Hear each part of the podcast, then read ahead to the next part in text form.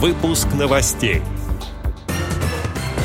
Здравствуйте, в студии Антон Нагишев. К новостям. В Госдуму внесены два законопроекта для улучшения положения инвалидов.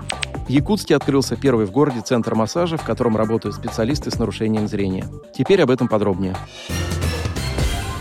В Госдуму внесены два законопроекта для улучшения положения инвалидов.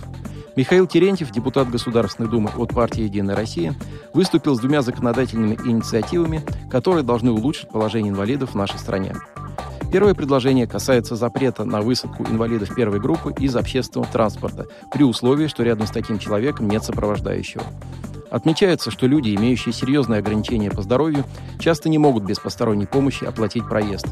В этом случае их могут высадить из транспорта, что еще больше усложнит их положение. Вторая инициатива касается оказания юридической помощи инвалидам первой и второй группы на бесплатной основе. По мнению автора законопроекта, как правило, инвалидам нужна правовая помощь для создания инклюзивной среды, установки пандусов, подъемников и другого вспомогательного оборудования. Михаил Терентьев утверждает, что в нашей стране часто случается так, что без юридической поддержки сложно решать эти вопросы, хотя право на доступную среду в России закреплено на законодательном уровне. Новая норма расширит возможности людей с инвалидностью получать правовую помощь для улучшения их положения. В Якутске открылся первый в городе центр массажа, в котором работают специалисты с нарушением зрения, сообщает Якутия Инфо. Он получил название «Салгын», что в переводе означает «воздух». Идея принадлежала художнице и предпринимательнице Марике Андреевой. Таким образом, она хотела помочь трудоустроиться выпускникам техникума, расположенного в республике. По словам предпринимательницы, актуальность профессии массажиста в регионе теряется. Если раньше в техникум поступали 20 человек в год, то сейчас желающих всего 8.